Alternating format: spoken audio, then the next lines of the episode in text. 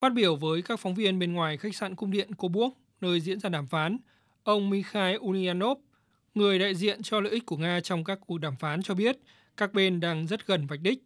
Mặc dù không chắc chắn đàm phán lần này sẽ thành công, nhưng ông Ulyanov cho rằng các cuộc đàm phán đang đi đúng hướng và hiện chỉ còn ba bốn vấn đề cần phải giải quyết.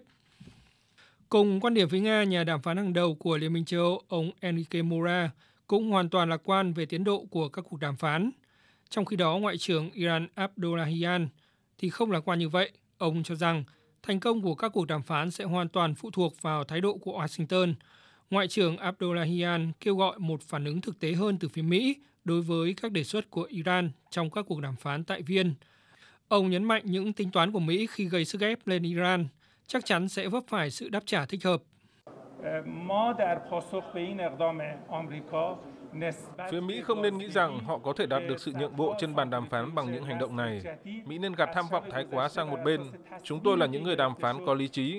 Chúng tôi nghiêm túc trong việc đạt được một thỏa thuận lâu dài. Nhưng nếu phía Mỹ vẫn tiếp tục hành xử với Iran theo cách gây sức ép, thì các bên sẽ không bao giờ đạt được một thỏa thuận. Ngoại trưởng Abdullahian khẳng định mối quan tâm hàng đầu của Iran hiện nay là lợi ích kinh tế từ thỏa thuận hạt nhân, bảo vệ được năng lực và công nghệ hạt nhân và được các nước tôn trọng các làn danh đỏ. Đáp trả các yêu cầu của Iran, người phát ngôn Hội đồng An ninh Quốc gia Mỹ, ông John Kirby cho rằng thời gian không còn nhiều.